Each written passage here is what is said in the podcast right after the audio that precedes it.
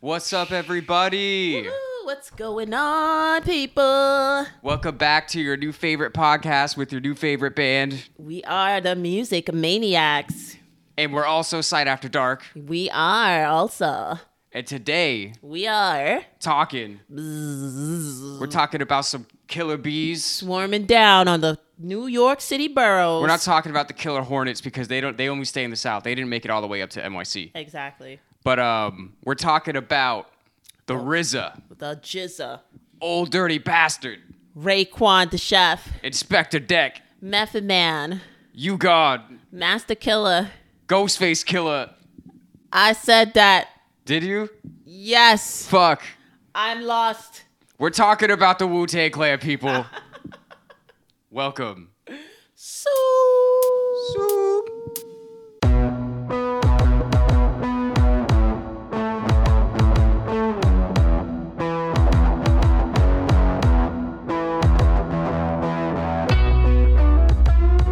Talking about the Wu Tang Clan, Yeah. the legends themselves, the masters of Shaolin. Uh-huh. Aha. Oh God, Shaolin Style style. I'll let you try my Wu Tang style. I'll let you try it. What a what a group. I know. How do we get into it? How do we start? First, I feel like because there's just so many people and there's so many things branching off of Wu Tang. Yeah. I feel like the way to do it is to kind of focus on RZA. Yeah. And to like branch off and talk about the other things as they come up. Yeah. Because RZA is really, if y'all don't know, RZA is the leader. Like he's RZA is the the one that made it happen. He's the nucleus of them all. I like um well, I think um what makes them so uh uh intriguing too is the name. And I feel like, you know, touching on RZA and the name, like where does that come from? Why would they choose some Asian sounding name when they're from Staten Island? Why would they do it? Why would they do it? They just love music Mm-hmm. and they love kung fu. Karate. Some would say they fucks with the foo, they fucks Fool. with the foo. you know? Yeah. Which is really interesting because they love these underground karate movies. And like here in New York, uh, before Fox was Fox, it was WNYW or something like that. And they showed all these like old programs before the corporations took over. So those flicks would come on Channel 5 all the time. And then they also were showing in Times Square all the time. So these young kids love these movies. So this is why Wu Tang becomes part of their culture, why Asian kung fu style becomes part of their culture because I do want to make a note and say that socially Asian culture socially Asian people weren't mixed in with people of color's neighborhood per se as Right. opposed you know other than having shops in our neighborhood like mm-hmm. our our kids weren't hanging out together as much but culturally Asian culture was very influential it was nothing to see people like the Wu Tang Clan because years before you had movies like The Last Dragon. Right. These kids in the 80s used to walk around with one uh, part of a Chinese uh, karate, a kung fu uniform, either the top or the bottom with a Yeah. wife beater. Like they had nunchucks, they had the hats, and it was just regular black kids from the neighborhood or Hispanic kids. So the Asian culture was did assimilate into hip hop urban culture very early before actual Asians themselves. Which is interesting. Yeah, that is really funny. That is interesting. but okay, so let's bring it back to Robert Diggs, Yes.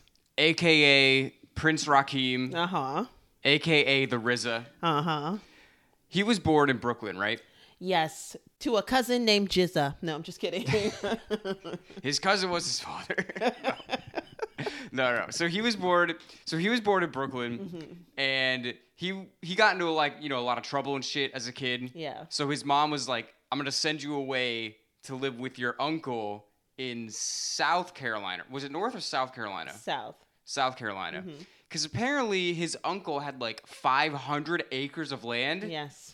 Which is fucking ridiculous. It is ridiculous. We were It is. talking in the Johnny Ca- eh, in the Johnny Cash podcast. They had like 20 acres of land, and we're Yeah. like, that's a lot. Yeah. First of all, I was was curious about this. I'm like, they never like who was his uncle that just had all this fucking land. They, you know what? A lot of these artists that come from the ghetto, they don't want to say who they're connected to and who actually put them on in the game because you have to be connected. You're not just rapping in the streets. You're not.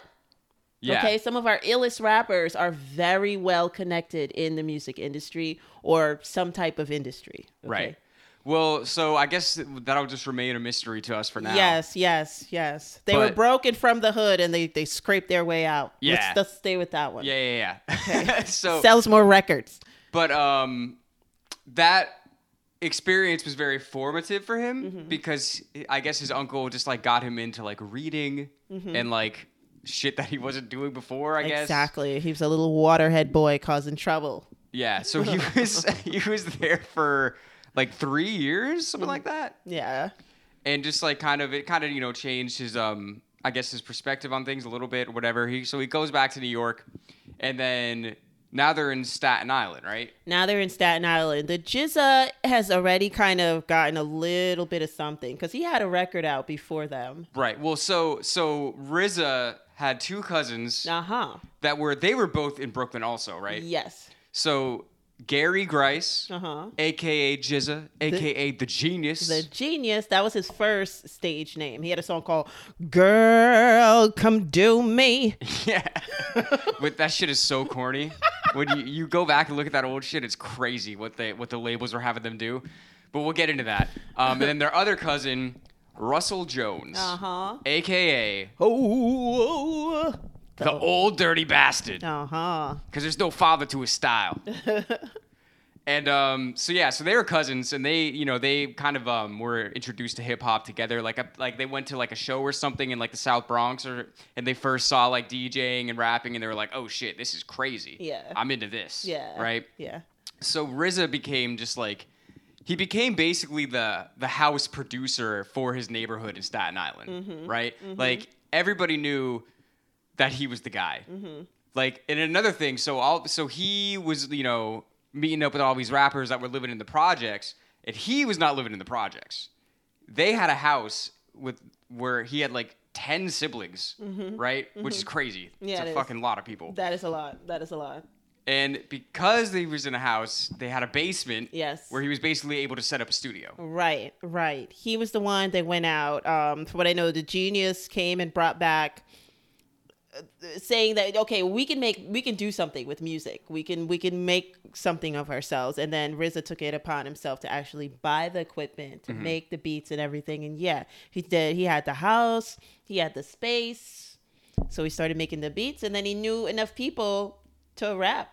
Yeah, know? I well, I just feel like if you're that guy that's that's making all those beats and everybody in the neighborhood knows you, like the rappers are gonna gravitate towards you. Mm-hmm. So the next thing you know, like he knows rappers from these projects, he knows rappers from these projects that don't necessarily know each other, or they do know each other and they don't like each other and they don't at like all, each other. Right, right? right. So that's kind of interesting. Yeah. But so they're all friends and everything, but RZA wasn't originally the idea of the Wu Tang Clan was not like that. No, no, no. There was no. a lot of other shit that happened first for RZA to be like, okay, we're doing our own thing. Mm-hmm. Um, specifically dealing with the industry, Yeah. which is bullshit. Some things never change. you know what I mean? So it's kind of like what we were talking. Like, so GZA was the first one Yes. under the name The Genius Yes. to have a record out in the like the um like the mainstream Right. labels or whatever. Yeah, he was the first one to have the record deal because he was not connected at all to anybody. Well, well, we gotta say, well, we'll talk obviously more about like lyrical styles and shit, but his, um, I mean, there's a reason they call him the genius. Yeah. I mean, his there's so much in, like intelligence in their lyric, well, all of their lyrics, but especially him, like the way that he puts shit together. It's like this dude is a fucking wordsmith. Yeah. You know what I mean? definitely, So people are. Mm-hmm. gonna pick that up. Mm-hmm.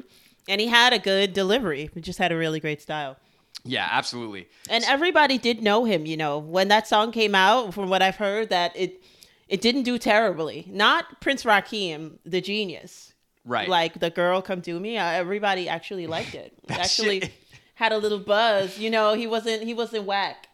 it's just still so funny to me because you you look if you go back and you listen to that track now it's so not it's clearly not really him Yeah. you know what i mean like Very it's true. clearly he was in the label system and at this point like this is late 80s right Yeah. So Def Jam had already came out. Def Jam already kind of revolutionized shit, and all these other labels were kind of trying to be like Def Jam, Mm-hmm. right? They're like, oh, well, this will probably sell, and this will probably sell, and the whole thing is like you're already fucking up if you're just trying to do it based on what's gonna sell, because then the music is not the main thing. If I, ha- I think it's Tommy Boy. I think he was on Tommy Boy, which was actually an okay hip hop label. But yeah, you're right. It's like they they did a lot of hit and miss on Tommy Boy, Yeah. a lot. Well, I think I don't remember if GZA was on Tommy Boy. I think RZA was on Tommy Boy. Yeah. Well, okay, so he wasn't even the RZA yet. Right? No, no, right? no. So he at this time his his uh, stage name was Prince Rakeem, Yes. right? So We love you, Rakeem. so bad. It's so corny. so yeah, so he didn't even get an album. He only really got a single, Mm-hmm. right? And it was well, how did it go? We love you, Rakeem. Yeah. and it's like the whole thing that the labels were trying to push at that time was not like street shit. Right. Right? It was like, oh yeah, like you're gonna be a ladies' man and the girls are gonna love you and you're gonna sell like this and he's just kinda like, Oh yeah, like record labels are into me, like this is crazy, like I wanna do this, you know what I mean? Right. So of course he's gonna listen to them and he's gonna put out this video and this song that they want him to do. Yeah. And it's so just not him. It's not. It doesn't work. He tries, and it doesn't work. It just doesn't. Because it, it comes back to what we always talk about this podcast. Like, authenticity is what always wins out in the, ro- the long run as an artist. Mm-hmm. And for both of them, for the genius and Prince Rakeem at the time, neither of these things were like what they really had in their fucking heart to do. Right. Exactly. So they basically got chewed up and spit out by the fucking industry. Yeah, Like yeah, already, like yeah. young. Right? Because um, did Jizzy get dropped from the label or he left? I have no idea what really happened with that. Um, I have no idea. Even still to this day, I don't know. Because I know that uh, RZA got dropped. Yes, because he wasn't producing anything. Well, I mean, he wasn't selling, so Right. nothing he was making was producing. I don't know exactly what happened with Genius. I feel like the Genius just jumped on another project. I don't think the Genius was dropped. So Yeah, whatever it was, it, it he there it, they came he came to an end at that path, Mm-hmm. right? And then I was kind of sad. Only Really? because I like the name Genius better than the GZA. yeah, And I just think it's a good hip hop name, and I think it suits him really well because of his demeanor. right. You know, he's not all up in your face trying to prove that he's smart. Yeah. You know, you just you find out that he's smart. Like, you know what I mean? Well, you know, they formed like Voltron and he's the head. Yeah. That's what I've heard. uh, the Wu Tang clan, that is. So, um, yeah, so RZA, GZA, they get chewed up and spit out by the industry, basically. And this is the thing that I really love. I mean, we're already getting into the dopeness of Wu Tang, but like, I mean, how many people, and I'm just saying this like hypothetically, like, how many people have been in that position in the record industry where they get signed, they put out one album or one single, and they get dropped, and then that's it. That's their whole music career, and then they just go be a fucking accountant for the rest of their life. I dated a guy like that. He's not happy. No. And how many people, like in the world, like way more people have done that than have had a successful music career. Correct. Right? Correct. But these two, specifically RZA, really had the vision. Mm-hmm. He was kind of like, this is not the end for me. Good for him. You know what I'm saying? He's just like, I see how the industry works, and I'm not trying to do that shit at all. Yeah. Like RZA was, he was a very visionary person, yeah. right? Yeah. Yeah. He was, um, he was like the Steve Jobs of hip hop. Yeah, I kind of wanted to su- segue into that and be like, this is what I- you love about America. The only thing that made RZA think that way was being an American, really. You know what I mean? It's Yeah. like, no, no, no, no, no. There's too many people before me that did it on their own and carved their own way out. Like, Right. if I want it, I'm definitely going to get it. Yeah. Yeah. It's like, I'm gonna make this shit happen. And I'm gonna do it my way, right? Yep. I did it my way. Shout out to the Tri State. so, but before we even get into that, so something else happens with him Mm-hmm. that um he gets into an altercation Correct. with somebody in the neighborhood, Mm-hmm. and he shoots a motherfucker. Yeah. And what happens when you shoot people is you usually get put on trial. Mm-hmm. And somehow he got off. Yeah. Somehow. Somehow he got off because he's not connected at all. We want to remember he's doesn't not know connected. He doesn't know anyone. It's just some poor kid from the hood that made it. So, long story short, he gets a not guilty verdict. Okay. And his mom comes up to him and he's just like, and she's just like, this is your second chance. you don't don't fucking blow this, Mm-hmm. right? And at this point, Prince Rakeem had deceased, Yes. and from the ashes rose Yes. the RZA. Is uh, And Robert Mm-hmm. was like, you know what? She's right. I'm not in jail. This is like my second chance. Like, I gotta really do this shit as much as I possibly can. Yes. So now he's really starting to see the vision because he's already been in the industry. He's seen what that is. Mm-hmm. They they spit him out. He's like, I know what this shit already is. I know how people do it. I don't want to do it like that. Right? So he already was the neighborhood guy, right? yes. He all the rappers in the neighborhood already knew him. He Yeah. already knew all these people. He just kind of like sitting there like with these beats, like chilling with his friends, and he's just kind of like, yo, like, we're all dope. Like we're all fucking awesome. Like this could this is the thing. You know what I mean? Like he's like, we don't have to do that. No. Like what we got here, this is something different. Yeah. And this is something the the Wu got something that people want to hear. you know what I'm saying? Yep. yeah. Yep. So, what do you do when you feel like you've got something that the people want to hear? You make the people hear it. You force it down their ears. you basically force it down their ears and that's what happened. Um so um couple of members Bobbito Garcia half of stretch and Bobbito. He said stretch was out on tour because stretch had become internationally famous. Now we're talking about around the golden era of hip-hop itself. So a lot of people started getting better deals. Like stretch and Bobbito you know they're probably not playing Bronx parties and just up at Hot 97 anymore. They're traveling all over. So Bobbito's at the station, stretches out, and Bobbito says, Somebody comes and rushes the door. And they're like, You got to play this record. So Bobbito's like, I didn't know their faces then. He was like, But now, if I was to say who it was, he was like, It was ODB, it was the RZA, and it was Ghostface. They showed up, and then they were like, Play this. Okay. Yeah, so we should we should introduce the other members now because we've only really talked about the three cousins. Yes. So, all right. So the Risen and the GZA, they start jizzing and risen, and then Right. they're making beats, psh, psh, psh, cooking them up downstairs. Yeah. And then they've got other rappers coming through. Ooh, what's that beat? Ooh, what's that beat? Put me on. Put me on. Mm-hmm. So some of them hate each other. Some of them like each other.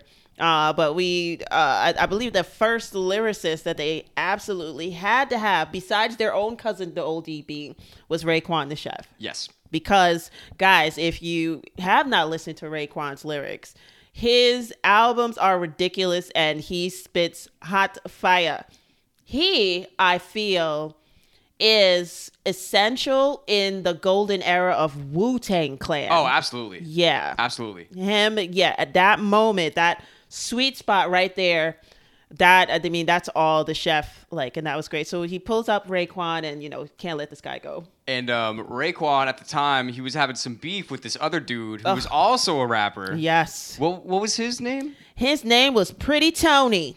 It was Dennis. It was Ghostface Killah. Yeah. Which is so crazy because they become such a strong partnership in themselves. Yes. And it started out with them. I mean, I don't in the Wu Tang like series on Hulu, they were saying that like Raekwon was trying to fucking murder him. Yeah, shooting I- up his was house. that actually what happened? I don't know if that's actually what happened. I don't know if that's more for the thing. They Divine, uh, who is um uh, Riz's brother, says that he tries to downplay a lot of the violence, you know, because they're older, they've got families, and they don't want to negatively. You know, back then they were kids, like you know what I mean, and they don't want to keep doing that. So we'll never really know exactly what what was the exact truth. Right. Yeah, yeah. All we know is that they were not fond of each other, but RZA was able to bring them together and just Mm-hmm. be like, "Look, you're fire, you're fire. Let's all be fucking fire together Yeah. and build some shit." Yeah. Right. So they got them. They got uh. They got that boy Method Man. They got Method Man, who is uh from Long Island and then moved to Staten Island. I don't. That is culture shock like a MF, as far as I'm concerned. Mm-hmm. he was like playing lacrosse in fucking Long Island and shit, right? What happened, dude? Then, What happened? ends up in Staten. Something happened. Moms, I don't know. I would have done anything to stay on the island, but yeah, Method Man would have had a whole new father. But um, uh, we're staying here. We're never leaving. We're not going to Staten. Anyway, so he goes from Staten from, from Long to Staten. But um uh, this kind of explains why he sticks out so much from all of them. Yeah, a little bit. Why he's the crossover Yeah. Why he's the I don't want to say most successful, but he's the most known. It probably is, right? The most I mean, successful? commercially successful, probably. I mean, Yeah, he's. I mean, you know, I mean, not even music. I mean, he's done now. He's he's an actor. He's been in movies. He's done so much shit, Mm-hmm. and he's like one of those people. I feel like people that don't even know Wu Tang, they probably know his face by now. Exactly. I mean, he's been all over the place. Exactly. He's on Power Book 2 Ghost. It's coming back this fall. He's doing a great job on that show if you want to watch it Shout out me. to that. but um, oh, yeah, sorry. like so uh, and then this also makes sense his songs, right? How his songs come from so many different styles of music, Mm-hmm. right? Method Man starts with "Hey, you get off my cloud." That's Rolling Stones, like you know what I mean. So, it, now we know why he sticks out so much. Sorry for chomping, guys, in your ear. Um, now we know why he sticks so sticks out so much. So Method Man comes along, and then you've got some others as well. you got Inspectah Deck. We got Inspector you got Deck. U-God. You got you, God. Um, I wanna. Uh, Cappadonna doesn't come in. Some of these dudes messed up and went to jail yeah. right around the first album, Yeah. right? Which is Enter the Wu Tang, right? The 36 Chambers. So some of them that we mention that you kind of don't know or feel like you don't want to mention, they were essential members. They just were kind of on some knuckle, knucklehead stuff Yeah. and went to jail at the wrong time. So weren't there for the promotion and the this and the that and the lyrics actually on. Right. But yeah, we have Masta Killa, we have U-God, we got Inspectah Deck. Inspectah Deck didn't get that popular. But he was really good though. He brought us into the Wu Tang Clan. Yeah. Like that first verse on "Protect Your Neck" is everything. Everybody Yeah. knows that verse. Yeah. and that's what made people go like, "Whoa, who is this? Like, this is crazy. This is good." It's like by the time, honestly, by the time you get to like Raekwon's verse, by the time you get to Ghostface's verse, like you're tired already. like you, you, when, you are. When we were kids, we were like, "Ghostface, Ah. please," you know. And then after it's like as the Wu grows, you get to know all your different artists. So Yeah. yeah. So there's so many they're like nine, eight, nine, ten. You never know if it's eight, nine, or ten members. There's just a lot. Yeah. I just know there's always a lot of people. Always a lot. So yeah, so they're starting slowly. They're they're building their wall of Wu Tang. Their be their hive. The Wall of Wu. Yeah, the wall of Wu. They're building it little by little, brick by brick. So they got all their uh, players. Nobody's trying to kill each other anymore. They're all trying to get along. Exactly. So Emphasis on anymore. anymore.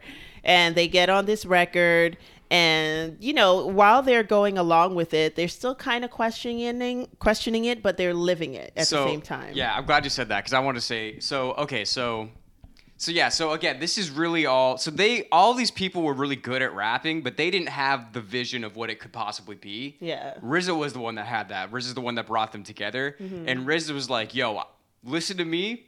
I got a five year plan. I'm the captain of this fucking bus. Uh-huh. You just get in the bus. If you listen to me, we'll go number one in five years." And it's like, it's crazy now because that did happen. Yeah. And like hearing that, you're like, yeah, you know, it's almost like you think of, you know, hindsight's 2020. It's like, yeah, of course that would happen. But like you say that to these fucking kids for the projects, I'm sure, well, Ghost and Ray for sure were just like, all right, bro. Yeah. There's no way they fucking believe that. But it's like, I mean, what do they have to lose by trying? Yeah, like what else are you gonna do? You have something to do today? You have something else to do? Yeah, so it's like, all right, well, we might as well just fucking go for it. What else are we gonna do, right? Yeah, you know, because they were all at kind of like weird points in their life. A couple of them are on probation. A couple of them just lost a job, and it's mm. like, do you really want to go back to work? Like, or you know what I mean? Do you really want to go back to the streets and hustle? Like, Or do you want to do this shit? exactly. Like, why not come through and hone in on your skills at least? Yeah. You know, at least be the greatest studio rapper ever. Shoot. So I have a question for the people at home. Hmm. Yes, Dan. Are you ready We're ready, Dan. to enter We are. the 36 chambers We of are. death? There's 36 points of the body. You know what I'm saying? Only 10 degrees of apart. You know what I'm saying? So the woo is the way and the tang is the slang. You know, you know what I mean? so, all right. So, so this is the thing that's so cool about that album is that it was made in Riz's basement. Yes. Right. And it sounds like it was made in a dirty basement. Yes. And I fucking love that. yes. Because this is something we talked about um, in the Def Jam podcast. How like punk rock and hip hop are basically the same thing. Mm-hmm. And for me, like I listened to a lot of punk rock in middle school, like Sex Pistols, Clash, Minor Threat, all that shit. Mm-hmm. I didn't really get into like hip hop too much until I was in high school. So I already knew all this punk rock shit.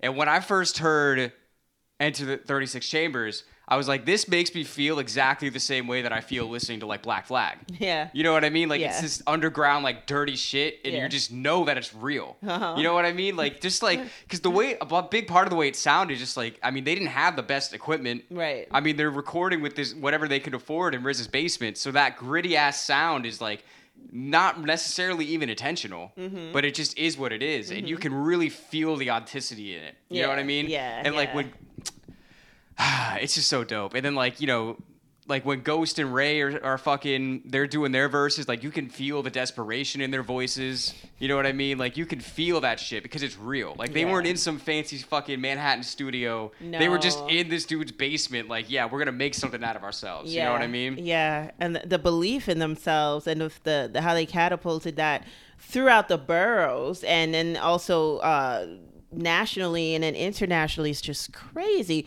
It just it, like the woo swept like wildfire. I was a little girl and then it's like you're looking at a show and then um, Method Man's up there and then you're just like listening to the music and then all of a sudden everybody in the crowd is like so and you're like what the like what's going on? how am I missing out on this? And it's like hip hop is that kind of thing where like back in like the 90s and like the early 2000s, you wanted more underground stuff. You were Mm-hmm. happy to dig into crates. Like you wanted to be the one that discovered a song at like two, three o'clock in the morning, be like, yo, you know what I heard last night on the tape? Like, you know, you wanted to be that person. And a lot of the times um, when I was really little, the Wu Tang clan would pop up in those underground things. You'd be asleep and then you just wake up and you just hear like rhymes. You'd be like, who is this? Like, whoa. What is this? Yeah, yeah, yeah. So crazy. But yeah, like, I mean, despite who they knew, they actually did do the work, you know, the footwork. And that that's a crazy thing too. There's a lot of things that probably won't happen anymore in hip hop. You know, actually hitting the streets Mm-hmm. and having a street team and having them give out your CDs and stuff like that. That's probably not going to be that huge. Seeing a bunch of your stickers all over the place and stuff like that. And Right. and just having a crew that deep Mm-hmm. traveling together in public transportation won't happen again in New York City.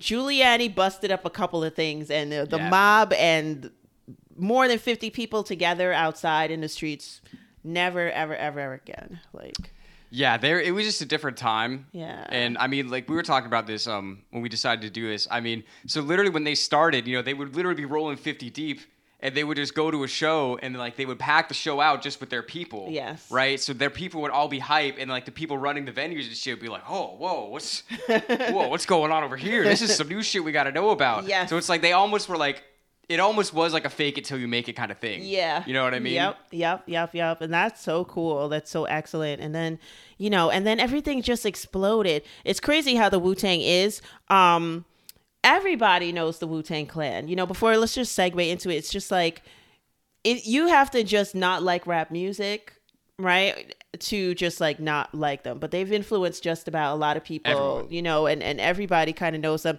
You know, I cash rules everything around me, like pretty much you know, people know that so well. So you have to just like not like uh rap and and and to to not like them really. Or you're just a hater. Yeah, then there's the hate, you and know. that's definitely a thing. That's definitely a thing because they've got so many members that it's hard for you if you like rap, if you like hip hop, to say you don't like any of them. Right. You know what I mean? Well, that's actually something I'm really glad you brought that up because I want to talk about it. One of the things about um, the first their first album that I like so much is all there's so much personality in that album because not only are so I mean all of these rappers are they're all great and they all have such different styles. Like it's funny they always talk about like the the pen being their sword Yeah. and shit. And I always I just thought about this earlier when I was listening to Wu Tang. Like the way that um, Ghost and Ray hit the track, like their voices almost cut through the track like a fucking sword. Mm-hmm. You know what I mean? Like they just slash right through that shit. And then you got Method Man who kind of like floats on top of the beat. Yeah. You know what I mean? And then you got ODB who's just like fucking wild, just like in, out, left, right, like all over the place. Yeah. And there's so many different styles all coming together that it makes it really interesting for you to listen to. Mm-hmm. And then also like all just like the skits and things that they had in the album, you kind of felt like you knew them a little bit. Yeah. You know? Yeah, yeah, yeah, yeah. Very, very, very hilarious skits. Like you know, um, they really come from a part of like real good classic hip hop that probably won't come back again, and it's just so funny. And that that is that's part of it. Like um, part of like us you being able to see like a rapper like in the neighborhood and stuff like that you feel really connected to them because of the way they make their albums. You know what I'm saying? With the skits and all that stuff like that, you're just like, oh yeah, like you feel so connected to them. Um, Like this is some shit that we would talk about. yeah, And here it is on the record. here it is on the record, and it's Yeah. like it's hard to to really um find that, but the woo. The woo spread like wildfire. Yeah. It was like just as fast as people were finding out and talking and stuff like that was how fast they were getting signed to record labels. Well, that's that's another really interesting thing Yeah. about the way that the record label was Yeah. set up. So again, this is or the record deal. Sorry, this is another thing where RZA is just a fucking genius. Mm-hmm. So first of all, they had a lot of leverage because he made the whole album, right? So when he's going to record labels. You know, if you're a record label, a lot of the investment is you have to spend the time and the money to make the album and then promote it and all this shit. Right. But they already had the album. They're already there, buddy. You know what I mean? So they're just like, okay, we want to sign you. Like, I got the album. What are you gonna do for us? Yeah. And Riz is like, all right, here's the thing. If you're if you want to sign the Wu, you gotta make a contract where every solo artist can sign to whatever label they want. Yes. Which not only was unheard of then, that's unheard of now. Yeah. People don't do business like that. They're not gonna let you go like that. Nah, so so basically the the the label that actually signed Wu Tang, the group, got them at a bargain rate. Yeah. Like is it was like 60k Yeah. for the whole Wu Tang RCA. Yeah. Yeah. Yeah. because they gave them those concessions. yes. And like, what a fucking wow did that pay off for them? Yes, it did. like yes, it that's did. so crazy. Yeah, but the way they paint the picture of the label exec, exec, if you want to call him that, he's basically a fucking kid. Yeah. Right? The way they paint the picture is that he himself was a genuine person. Mm-hmm. You know what I'm saying? So it's only fair. Like, I like when things happen like that. You know what I mean? This kid, you know, he didn't have a whole bunch of money. He probably had a good amount, you know, because Yeah. he's running a label, but he wasn't big enough to go up against the giants and stuff. But it's because he was so real.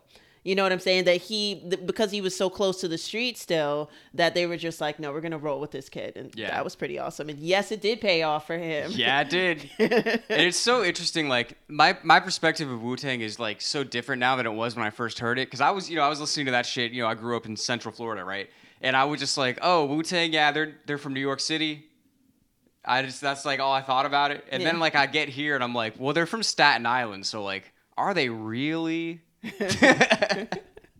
but um, there's two reasons why that joke is funny. First of all, if y'all don't know, Staten Island is like the forgotten borough of yes, New York City quote unquote. because like Manhattan, Bronx, uh, Queens, Brooklyn, they're all up here. Yeah. And Staten Island is all the way the fuck down here. Yeah, And you can't even get there by the train. You No. have to take a boat or you have to take a car. Like so it's very like isolated from the rest of the city really. Yes. And it feels different. Yeah, it does. It really, really does. I mean, because well, uh, all the other boroughs are urban with pockets of suburban in them. Right. And Staten Island is the Flipped. reverse. Yeah, it's Yeah. the flip. You know what I'm saying? It's suburban with pockets of urban in it. So it's Yeah. weird to us. It's like, Yeah. what is that? Yeah, and the only other reason that I make that joke is because like you know, I'm from Florida, so if there's anyone that's not gonna make a joke about what is or isn't New York City, it's definitely me.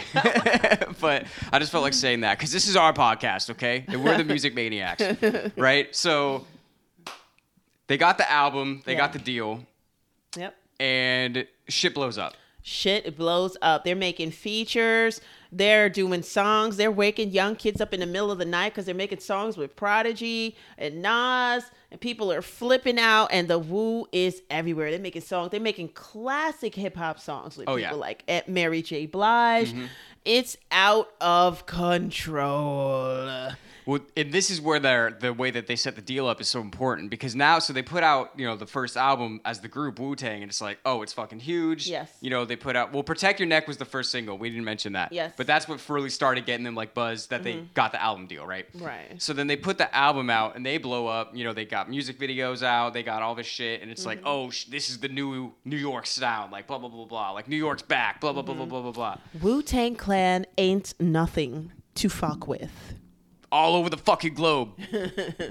but um, and it's really interesting because at that time, like, well, they always talk about like the East Coast versus the West Coast thing, and the difference in the sound between the East Coast and the West Coast hip hop is so intense at this point. Yes. Because like the West Coast shit with like the Dre and the Snoop is like you know the high synths and like you're rolling around in your convertible in the sun and you're just like blasting some shit. Whereas like the Wu Tang shit was just like some hardcore like dirty gritty ass New York City type rap. Yeah. Like you could feel the difference in the in the styles. yeah. Big up to the RZA for those beats. Because when you think about like bring bring the motherfucking ruckus, like that beat is insane. Like I mean, it, it just thought provoking beats just wake up so many different things inside you besides you just wanting to dance. Like you know what I mean? Yeah, yeah, uh, yeah. Got definitely got to shout out the production style because it, it was so like bare bone, and that's why why that's why I compare it to like punk rock, and it's like so like stripped down. Like that first album, it was literally like drums, bass, and like a keyboard over it, and like that was it, and like you know some sample of some some kung fu movies. Yeah. On God. Yeah, yeah. And let's let's ha- let's take a second to talk about their sampling. Their sampling game is crazy.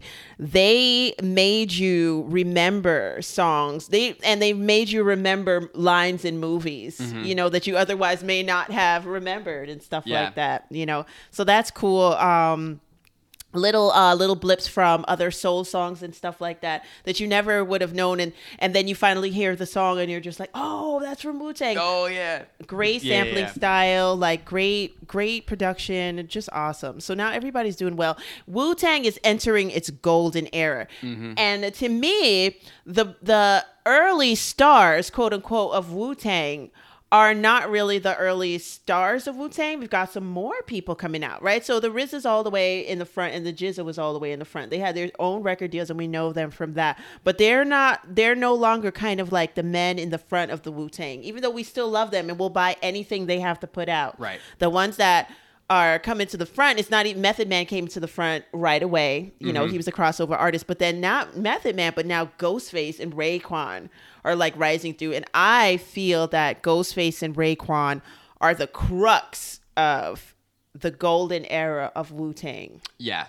That is the only Built for Cuban Links album mm-hmm. with Raekwon Cappadonna, who's an amazing lyricist and I think is essential in the golden era of Wu Tang because he you first saw him on the Ice Cream song, mm-hmm. and the Ice Cream song was huge. Yeah. you know they.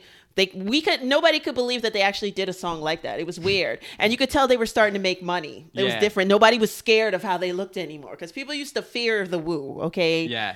they would come, they would literally come with half of their hair braided, okay, with a tissue in their nose and clothes, a hoodie. Like, you know what I mean? So it's like you were like afraid. Yeah. But now they weren't doing that no more. Except ODB. Eh, well, of course. of course. He had to keep it real. But oh, yeah. something else I want to say. Um, you were talking about how you like their the beats or in some the way the production is kind of thought provoking. Yeah. The other thing that always really stood out to me about the Wu in general was just the supreme intelligence. Mm-hmm. Like they were so obviously like well read and like not ignorant at all. Like the shit that they were saying and like the vocabulary like was just insane. Yeah. Like I saw a video. This is like I'm trying to I'm gonna try to explain this in a way that makes sense. It was literally like comparing like artists when they first came out, like their vocabulary and their usage of words. Hmm. And they had like a graph showing like the most like in their first 1500 published words, like the most uh, variety of words used. Okay. And this was including like Shakespeare and Okay. shit. And the amount of the vocabulary of Wu Tang Clan exceeded Shakespeare. yeah. You know what I'm saying? Not That's only cool. of Wu Tang Clan, but even like individual rappers, like Wow. like GZA. Um, I think I think Ghostface maybe. I don't I don't remember who the other one was, but definitely GZA. And I just remember thinking of that like I remember hearing words in Wu Tang albums that I'm just like, what does this mean? Yeah. You know what I mean? They're just using so many fucking great words, and Yeah. their vocabulary was so wild and things that I've never heard in like other styles. And I thought that was I always thought that was great. Yeah, that's amazing. And that's that's gone too. You know, where it's like it's not about um the label that I have on or how much money I have or how many hoes I can get and stuff like that. And then not to say that's never that was never in hip hop back then at that time too, but a lot of times it was about like just look at how well I put these words together. Mm-hmm. Look at how well I bring out words that you've never heard in your life. Like that was like the point of being like a lyricist. And if you got stopped in the street, like guaranteed, if you shut a camera on any of these dudes at any time, Yeah. they would hit you with at least some eight bars. Like you know what I yeah. mean? Because they're rappers. Like you know, so they, I mean, and lyrics just got out of control around their their golden era. It was just like mind blowing. I atomically. You know what I mean? Yeah, yeah, yeah. Socrates. I sing a song, I sing, sing, Sing, sipping sing, sipping on ginseng. I mean, it's just like it's just it's just too much. It's just too much. And then of course the skits. The skits are hilarious. Um, uh, there's a Ghostface and a old dirty bastard skit where old dirty bastard pretends like he's a crackhead and he wants to buy a TV from Ghostface. It's just and then Ghostface kind of loses character and you hear them kind of laughing in Yeah, a, yeah. a little bit. Like it's just hilarious. But um, Like yeah, so much personality. Yeah, On the records. yeah. On all of them. and just like a lot of uh, hip hop stories, you know, people end up going to jail Yeah. and things like that. And they were riding really high for a while, and Old Dirty Bastard goes to jail. Um, Oh well, we skipped. We well, he put an album first. yeah, he had out. Oh, Old So- Dirty Bastard. so like we said, so he so RZA got the deal where every individual person could put out albums on a different label, which is wild. Yes. So the first one was Method Man yes, he goes to Def Jam, to Cal. and Old Dirty Bastard's pissed because he always wanted to be on Def Jam. Right. But, then he gets on Def Jam at 50 and they kill him. Anyway. Well, this is well, this is actually I thought this was really dope because RZA was like, "Nah, don't go to Def Jam because Meth is already on Def Jam. We got other labels to infiltrate." Mm-hmm. That's what he said. I was like, "This dude is like." RZA's like that. I mean, Riz is clearly a genius, but he's literally like he reminds me. He's definitely read like Sun Tzu, like the Art of War. yeah, I was about to say, you know he's what a I mean? warrior. Like, he sits up in the tree and is like waiting. You know what I Hundred mean? percent. Yeah. Like he's got the whole master plan. Like he sees the battle as a chess field. Yes. You know what I mean? He saw the whole rap game as a fucking chessboard, and he's just fucking. He's the master. He's he's the puppet master of the whole thing. Yeah, yeah, and and, and it is crazy because you don't. Well, they don't want you to. They don't want you to know. They want you to know they're smart, but they don't want you to know they're that intelligent until it's all over. You hmm. know, in a way, it's like, ha, you've been had by the Wu Tang Clan. I don't know. Maybe I guess I don't know. I always thought they were just mad smart. Yeah, I think they don't want you to. I think they don't let you know their moves until it's all over. Like they'll Right, explain right. it after. Like Yeah, you know what. I mean? Like w- they're just pushing their tape in your face. Right, right. And then they're like all these artists, and then you're like, oh, you think it's somebody just wanting to put his boys on, but it's like Right. no, it's strategic. That's interesting because I feel like that's more of like that's probably your perspective of like being around here when they were actually here. Yeah. But for me, I was just listening to the, all the shit after. Okay. You know what I mean? So I'm just like, oh, these guys are the fucking shit. Like, I don't necessarily relate to all of the lyrics, but Yeah. I fucking feel it. Because Yeah. it's like, I don't know about you, but I never sewed someone's asshole shut and kept feeding them and feeding them and feeding them. I don't but, sprinkle crazy things in my weed cigarettes. but I'm just like, I don't smoke bones. yeah. I don't know. I was just like the whole time I was like, I don't I'm not exactly at the exact same thing that they're talking about, but I fucking get what they're trying to say. Yeah. And like that's all I cared about. I was like, I fucking love this shit. Yeah. You know what I mean? And again, Yeah. this is you know, I'm in high school in like 2009. So this is way after the album came out and I'm discovering this shit. I'm just like, this is crazy good. Mm-hmm. Yeah. You know what I mean? Yeah, so awesome, so amazing. Um, and uh, like it's just the way the the they themselves just expanded as artists, and just to see their creativity and stuff like that. My personal favorite artist from the Wu Tang Clan is Ghostface Killah. He was my least favorite artist in the beginning. Interesting. I was like, damn, this guy's corny. like, whew, I just didn't like it. And then after he became so colorful and animated that I just loved it. And I think it was the um he did a video and it was Speed Racer that was mouthing his lyrics. Mm-hmm. Yeah, yeah. And the beat was just so hot. Right. I'm trying to remember the order of the solo album. So Method Man was definitely first. Yeah. Then it was ODB. Then it was ODB with that album with his welfare card on the front. Listen, this guy used to be on MTV pulled up- showing, yes, Yeah, yeah, going yeah. to the welfare office and getting all his goods and stuff like that. And then what was he rolling up in? I forgot what he rolled up in. A limousine. yeah, that dude was so wild. It's so funny. out of control. ODB is one of those characters that's like so mythic that like I can't. I almost can't believe that he was ever actually alive. It's you know what I mean? Like He- you just hear about ODB, it sounds like a myth. it- it- he was. I mean, for girls, uh, he was kind of exhausting. he was exhausting. Okay, but. But the talent is there, so it's like you laugh at some moments and you don't laugh at the other moments and stuff like that. But he was all cool. I mean, one of my brothers, my stepbrother, that was his he that was his favorite member of the Wu, and he mm. actually bought that CD. So it was in my house at one point, and like ODB is just somebody who just wanted to do whatever the hell he wanted to do. And you know that just by his rapping style. yeah, Because, I mean, I've heard a lot of rappers before him and a lot of rappers from after him. Nobody has that style. That's right. Nobody could even try to do that. That is just so fucking unique to him Mm-hmm. that as soon as you hear, there's no question who's this. yeah, I can't. You front. know that it's ODB. I'm the one eight I mean a son. I never been taken out. I keep MCs looking, Looking out.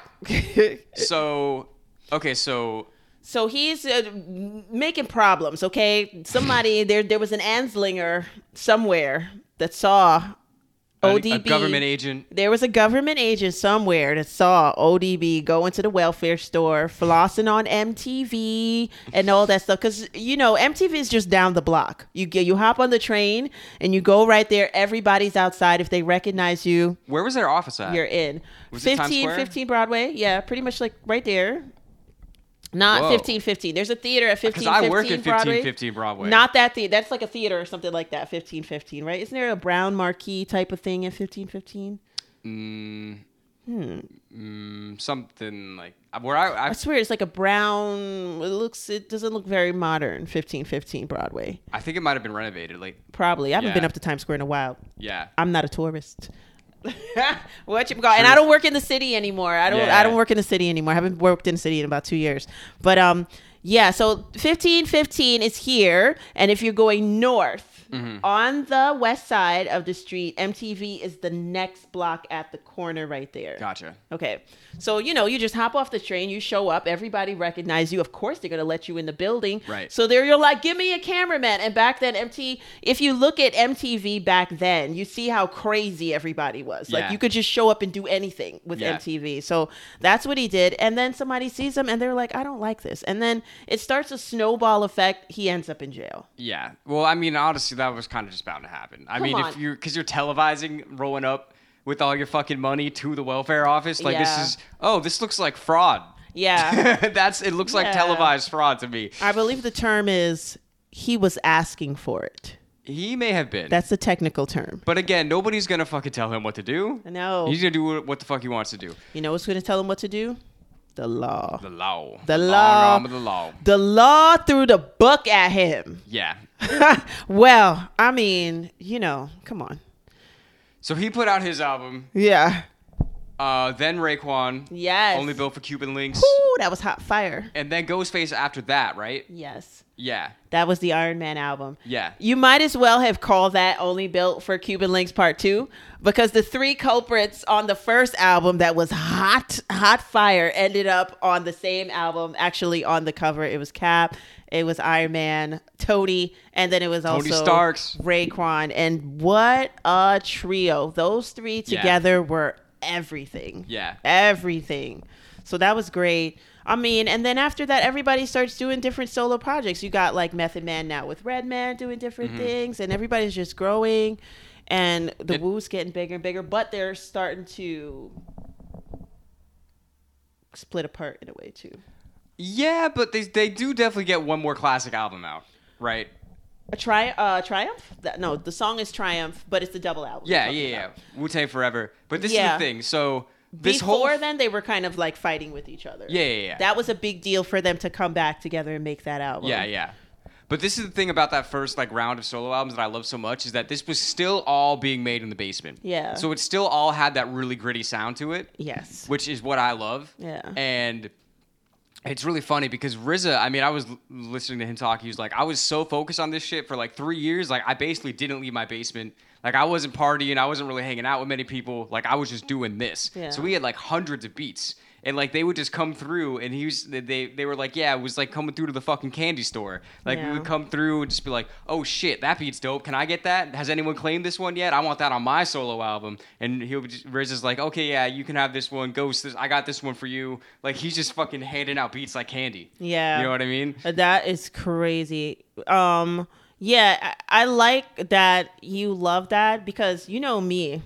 Don't get too big on me. I like it in the basement. I like it gritty. But those are my favorite times from the Wu Tang Clan. Me too. Like by the time that double album came out, the people I don't want to say the people weren't feeling Wu Tang at all. It's just I think the people were kind of exhausted. I think like uh Tupac had just died, like uh Big just died, and then the Wu was like breaking up into different parts. And I don't want to say that album wasn't received well, that double album. People really love the Wu Tang Clan and they will rally behind anything that the Wu Tang Clan does. Yeah. But that double album didn't have all the bangers like the first one Well, the first one is just untouchable. untouchable and like you could just tell that there was a little fragmentation in the group because everything wasn't as you know together as mm-hmm. as it was like i remember honestly i remember not liking the album Interesting. like I remember actually not liking it. That first single, of course, that was hot. They had already had the video out for that.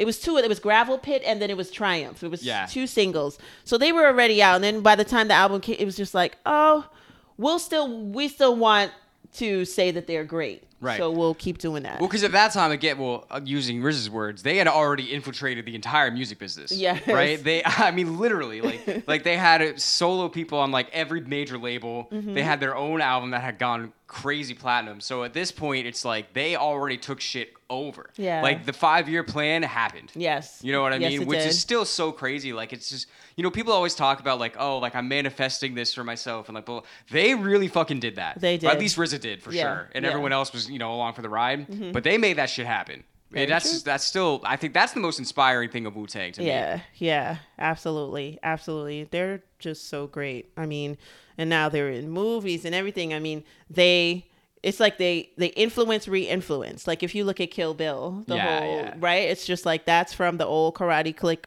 uh, flick movies and stuff. But it's like they literally did something modern with an old feel Mm-hmm. because uh, it, it's like they made a movie that was a Wu Tang album. Yeah, well, Right? well, we don't have to get all the way into this, but yeah, because RZA was actually like friends with Quentin Tarantino. Yes. Because RZA was getting into making movies, and he actually made his own movie, The Man with the Iron Fist. Yeah, And that was later though, but yeah, so I think RZA was like the musical director of Kill Bill, right? definitely. Yeah, so that's just fucking dope. excellent. It's so excellent because they're that movie is like a um a, a Wu Tang album, It And- really is. and it's like RZA also started breaking off in different groups. He had a lot of busy work to do. Um, we didn't all necessarily love these groups. They had some good songs. It had like Killarmy. You had like the Gravediggaz. Yeah. I just felt like some of these names you're just taking it a little too far. and sometimes that has to do with where you end up in the game. It's just Yeah. like it's too much. But um, so you had different like side projects and stuff like that that came out. You had a, a lot of other Wu affiliates like Shyheim, the Rugged Child, Ah. who who was just about. He's probably about Bow Wow's age now. So him and Bow Wow were about the same age mm-hmm. rapping, but Shyheim was real As opposed to as opposed to somebody who was really cute whose mom wanted to get him into acting so they was like let me let him just rap with you guys this Yeah. is cute no Shyheim i believe Shyheim was out on the streets selling as like an 11 year old and they actually went up to him and was like yo you should you your rhymes are okay you should you should Yeah. come down with us yeah. Like so so they had a lot of like side venues and you know a lot of different things going on but the Wu wu-tang is forever The Wu is forever. mother And this is, I do want to shout out something about the second album. So yeah, uh, like I said, I mean the first one is just untouchable. It, It's always gonna be my favorite. for Yeah. sure. But And when the second one I listened to it, it's like you could tell that they upgraded because the sound of it is like, oh, this was recorded in a studio. Mm-hmm. Yeah. Like now, you know what I mean? Like from the first track, you're just like, oh shit, they came up. You know what I mean? Like you can hear that, Yeah. which I don't personally like because, like I said, I like the gritty shit. Me too. But but they're still they still are innovating in a way because I mean Triumph Mm-hmm. was like their biggest single really, and I mean that song is like nine verses with no chorus. It's true. like who would have ever thought to do that? Who would think to do that now? The Wu Tang Clan. You know what I'm saying? Yeah. And it's like the way that you come out. I, I bomb atomically. Socrates' philosophies and hypotheses Hypotheses. can't define how I be dropping these These. mockeries. It's like what? like what? Like no one else was saying shit like that. Nope. Even even then at the second album, they were still they were still doing some crazy shit that nobody else was doing. Yeah, they just have so many great ways to say things, and it's just like the simple things. Like you want to think twice, I think not. Like it's just just that alone. I just be like, oh my god. Yeah, yeah, yeah. Method Man legit said on a track. 10 9 8 7 6 5 4 and I was like, whoo! That's hot. yeah, yeah. Well, in the Method Man, I mean, he just he was clearly a star. Yeah. I mean, he was he was a tall, good-looking guy. Yeah. He had a lot of charisma, and like we were saying He's before, looking. like we were, like we were saying before, like so he didn't come from Staten. He came from Long Island, Mm-hmm. so his his vibe wasn't as like aggressive like street. Like he was like I'm trying to have fun. I'm trying to smoke blunts to like hang out with girls and shit. Right. Like he wasn't like really like an angry presence on the track. Right, Which I right. think is a big reason why he was able to do so many other things. He became so big in his own right. Exactly. Yeah, yeah, yeah. You're definitely gonna like, you know, I mean, eh, eh, you're definitely gonna cross different like borders and stuff like Yeah. that when your your your flow is just a little bit more lighter, a little less grimy. I mean, some of the Yeah. stuff like Ghostface said, like you can't make that's not even English. Yeah, that's that's stuff. never gonna be uh commercially like exactly You know what I mean? Like kids are not gonna be like oh or like grandparents are not gonna be like I don't know if grandparents will listen to Method Man, but definitely closer to Method Man than fucking Ghost and Ray. Like, Exactly. Your grandparents aren't gonna cop the beef and broccolis. yeah. They're, they're not gonna cop those. Um yeah, so I mean obviously that was like that's the classic period from I think from the first album to the second album is really Mm-hmm. Yeah. like the classic period. Yeah. And they continued to do things obviously. They put out more albums obviously and it's still good, but as far as like a cultural like phenomenon, like that was really the peak. Yeah. And they really showed everybody like we can do this shit ourselves. We don't give a fuck what the industry says. We're doing this our way. Mm-hmm. And they made it happen. They really did.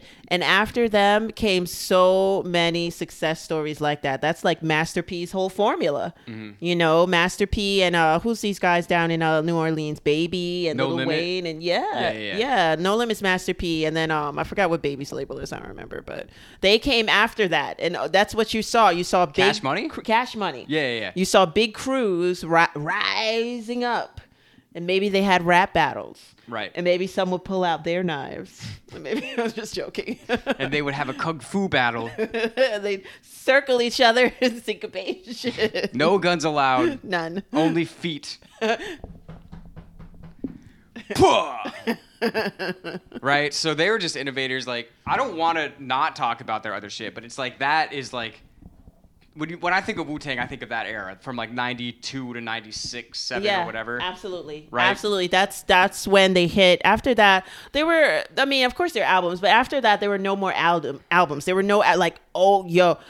Wait, what am I talking about? Yes, there were other albums. yeah, I was like, wait, really? That's news I to was like, me. there are no anticipated albums, and then I remember how much I anticipated Ghostface's Supreme Clientele album, which was absolutely awesome. So yeah, they're making other things into the next century. They have actually they've got enough legs to do things kind of like on their own. They don't really need like the RZA to do stuff for them Yeah. necessarily. So they got their own solo deals, their own solo projects. People are making stores, they're making movies. they're And to making be fair, though, that's basically what RZA said. Yeah. Right? He was like, five year plan. I'm the fucking captain. You listen to me. I'm gonna get us where we where we deserve to be. Mm-hmm. And he did it. And then after that, like yeah, like everybody, it's not as tight. Like you know, I mean, now they they'll have money. They're living different places. They got houses. They're not all fucking together like in the projects, fucking rapping. it. So obviously, it's gonna not be as tight yeah. you know what I mean? Obviously, they're still all. I assume they're all pretty tight. I mean, there was some falling outs in like the mid 2000s with some certain members and stuff. Yeah, Method Man and like U-God fell out for a little bit, and Method Man was like, "Well, the thing is, is that the two of them used to live together, you know, right in the beginnings." And he was like, "And when we went on tour, they would just assume that we would want to bunk together. Uh, it's too much. It's, it's just too much, Yeah. too much." And then I think they were both used to being very attract attractive. They said, uh, Method Man said, "U-God used to be what they call the haves." So when he moved to Staten Island, U-God had like all the new jackets, he had all the mm. new the Jordans, all the things the kids in the hood want or whatever, whatever. Method Man didn't really have that. But if you cut to now, Method Man is the fly boy now, right? Yeah, yeah, yeah. So the two of them have they have an issue because they're the same. Interesting. Yeah.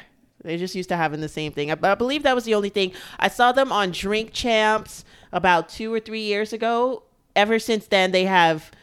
Um, You got a no, Method Man? Yeah, Oh, they've okay. no doubt anything. They were still kind of biting at each other a little bit. Yeah. but it's it's still kind of um ironed out. Um, uh, the other exec like Divine, who is um Riz's brother. Riz's older brother. Um, he has issues with other label executives over like Old Dirty Bastard and stuff because um, they actually feel like the Old Dirty Bastard was stolen up from under them. Yeah. Yeah, so- I, I want to say something though. I thought this was really funny. So I was so you know they have the the Wu Tang uh, series on Hulu. Yeah. And um, they were talking about it like, yeah, like this. This is one of the most legit like biopics because it's like Riz is the executive producer, like Method Man is a producer, fucking Ghostface, Raekwon, they're all actually involved with it. Yeah. And also the estate of the old dirty bastard. and I was like, wow, he came the fuck up. You know what? you know what I'm saying? Like, I never thought I would hear those words, like the estate of the old dirty bastard. Like that's so hilarious. It is. It's like that's how you really know they fucking made something. Yeah. You know what I mean? Like Yeah. that's crazy. Just to hear that. Just to hear it is hilarious. You're right. Oh, and sh- uh, Liquid Swords, Yeah. GZA. We didn't say anything about that album. No, we didn't, but that was a good one. That was also in the classic period of the first round. Hell yeah. Really, when the MCs came to something, the brain, that was a good one. The beats, oh my god, the beats, RZA, the beats. You just, you just swore by the beats. Yeah. it's like you could not deny them. They Yeah. went inside you, Yeah. so it's crazy. And RZA already was like, I wanted my albums to be like movies. Yeah. When he did a really good job of that. So that's why him transitioning to actually making movies made a lot of sense. yeah, definitely. And then you know that's the thing. Like as time goes on, now everybody's they have more other interests besides just fucking rapping and bringing themselves out of their current situation. So Mm-hmm. now they're doing all these other things, and like they're still putting out albums, but it's not. They've already made their fucking name. Like they're already legends. It's already legendary. I went on Ghostface's handle the other day, and they're commemorating the 25th anniversary of, of Iron Man. Yeah. and like the, the the vinyl copy is being sold for like a hundred bucks. Like you know what I'm saying? It's Yeah. it's a big deal now. There's no, he, I mean, he can retire, but rappers never want to retire. You Yeah. got to force them into the ground. Like LL Cool J wants to get yeah, off yeah. that set and make an album, but it's just that rap is, as Marky Mark Mark Wahlberg says, a young man's sport. Mm. So you can't like just keep hitting us and hitting us and hitting us. We get sick and tired of you after a while, and um, that's kind of what happened to Wu Tang, but still with a lot of respect. Right. You know what I'm saying? We're, you're not going to be on. You're not going to chart on Billboard or anything like right now. But if you put out an album, we may listen to it. We're not going to run to the streets for it and stuff like that. But we'll watch you on that TV show. Yeah, yeah, You know, yeah. and if you come out with something clothing wise or something, well, we'll buy whatever you got to sell. right, right. But yeah. Um, and I also wanted to say um, they did. This is. I thought this was really interesting. So one of their further albums, Once Upon a Time in Shaolin, which by the way I don't think we said Shaolin is Staten Island. Yes. Mm-hmm. In the in the Wu Tang slang, right? Um, so this was a few albums later. They were like. This is really so interesting to me. So RZA is like, you know, we felt like music was really devalued, so we decided to make this album and only make one copy of the album. Which again, like RZA just has a different mind. You know what I mean? Like whatever you want to say, like yeah, like he might not have been from you know the absolute bottom. He might have connections with people, but his mind is not. That's not something you teach. That's not something. That's just something that he has. You know what I mean? I love to watch him DJ because it's the strangest thing. You would think he's not DJing. It's like you would think those beats didn't come out the RZA. He's just so unassuming, Yeah. you know. And it's like I watch. I was watching him DJ one of the shows, and he's just here, there, he's just picking little things. He's just looking up. Sometimes you can see a little insecurity. He's not sure here, there. And it's just like, like he's not. You know how some DJs are Yeah, like, yeah. you know, they would like bring in the party, and this is just. doo, doo, doo, I just love hearing him talk. Uh, he's so interesting. He's such an interesting dynamic person. I was just watching a podcast he was on like a week ago, and it's just like he's such a wise person. Like he really is. And so yeah, so they made this album, and they only made one copy of it, and they literally it's so funny. They made this huge like elaborate like like um plaque to put it in with like the Wu the Wu fucking uh, logo and like jewels on it and all this shit and they like got stopped in the airport when they were transporting it because security was like what the fuck is this you know what i mean it was all this crazy shit and then the they um that fucking pharma douchebag uh martin shkreli Okay. bought it Really? for two mil. and then it got seized when he got arrested. So like no I don't even know if anyone knows where that album is right now. That's it's insane. hilarious, And it took them like years to make that album apparently. But I just think that's crazy just like the idea to even think of doing that. Yeah. You know what I mean? Like nobody would think to do that. Yeah. That's insane. That's so cool. But I could see that happening. Cause it's like when the Wu was out, a lot of people that's like 40 or something like, you know what I'm saying, that just find it made it to their cap, you know, they've got those millions now. Yeah. And now they want to be those collectors, those Yeah, yeah, yeah. collecting douchebags that Exactly. I got a Warhol in my, you know what I'm saying? I got a limited edition Wu Tang. I got an original Wu Tang that y'all will never hear unless I want you to hear it. Yeah, no, it's a power move. Yeah. But for um, sure. I don't know. I mean, what what else should we say about them? Um. Uh. Well, we got to rest in peace to ODB. Um, yeah, yeah. He comes out of jail. He looks totally different and wants to make some more music. And he gets snatched up by Roc Nation, Roc-A-Fella, Def Jam, whoever snatched it up. Uh, His family was pissed.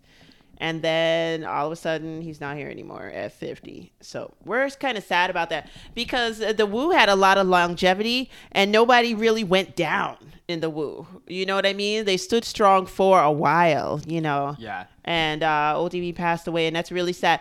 It's sadder that he passes away after he calmed down. You would expect him to Right. pass away back then. You know, they they like did a um. He was like, yeah, you know, I'm trying to live long. I'm trying to do businesses. I'm trying to blah blah blah. I'm trying to get this and that. And I, when I heard that two nights ago, I was like, really? I was like, that's what you were trying to do? Because I was there, and Yeah. he was out of control. Well, that's the thing I was saying before. It's like if you listen to any of the Wu Tang, it's like if you were to pick one of them that's probably gonna die early, yeah. it would probably be him. Yeah. I mean, just even the way that he fucking talked, like you could, you just knew he was wild. Yeah. You know what I mean? Mm-hmm. And you know, you can only do that for so long. You can only be wild for so long. Exactly, because then after a while, the drugs they stop liking you. yeah. So ODB passed in like 2003. I think, Yeah, yeah. Right before they founded Wu Tang Financial. Yeah. Um, the Wu Brothers. you need to diversify your bonds. um, yeah, and it's like I don't know. The main takeaway about Wu Tang is just like they made their they made their own shit happen. Like mm-hmm. they saw the way the industry was, and they were like, "Fuck that."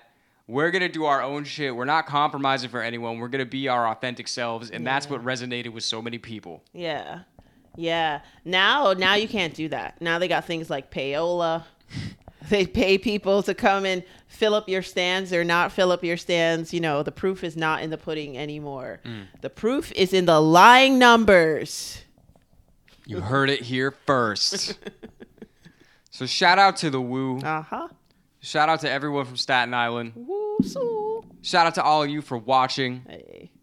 We're Sight After Dark, aka the Music Maniacs. If you like the podcast, go to patreon.com slash music maniacs. Help us keep doing this. Listen to our music wherever you stream music and um, all that shit. Uh, what other is there any other promo things? I Uh, should we say? got a show coming up April 19th here in New York City. this will that will already have happened By the time this time by the time you listen to this. But if you came to the show at Parkside Lounge, we appreciate you. watch our show video. Watch the video of the show. It should be out around now. and yeah, just thanks again for being here. We appreciate you. And go home and listen to some fucking Wu Tang. Woohoo. Woo. Soup.